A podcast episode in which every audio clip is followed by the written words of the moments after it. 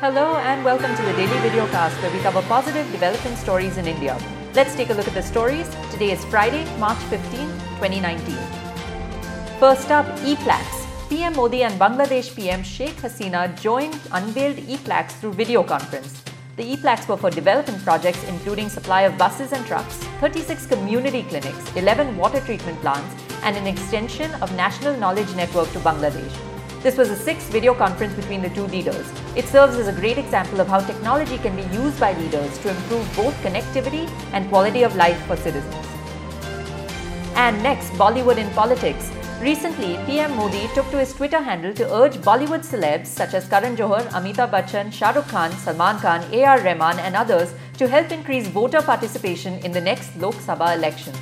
Bollywood stars including Akshay Kumar, Karan Johar and others promptly replied to the Prime Minister's tweet.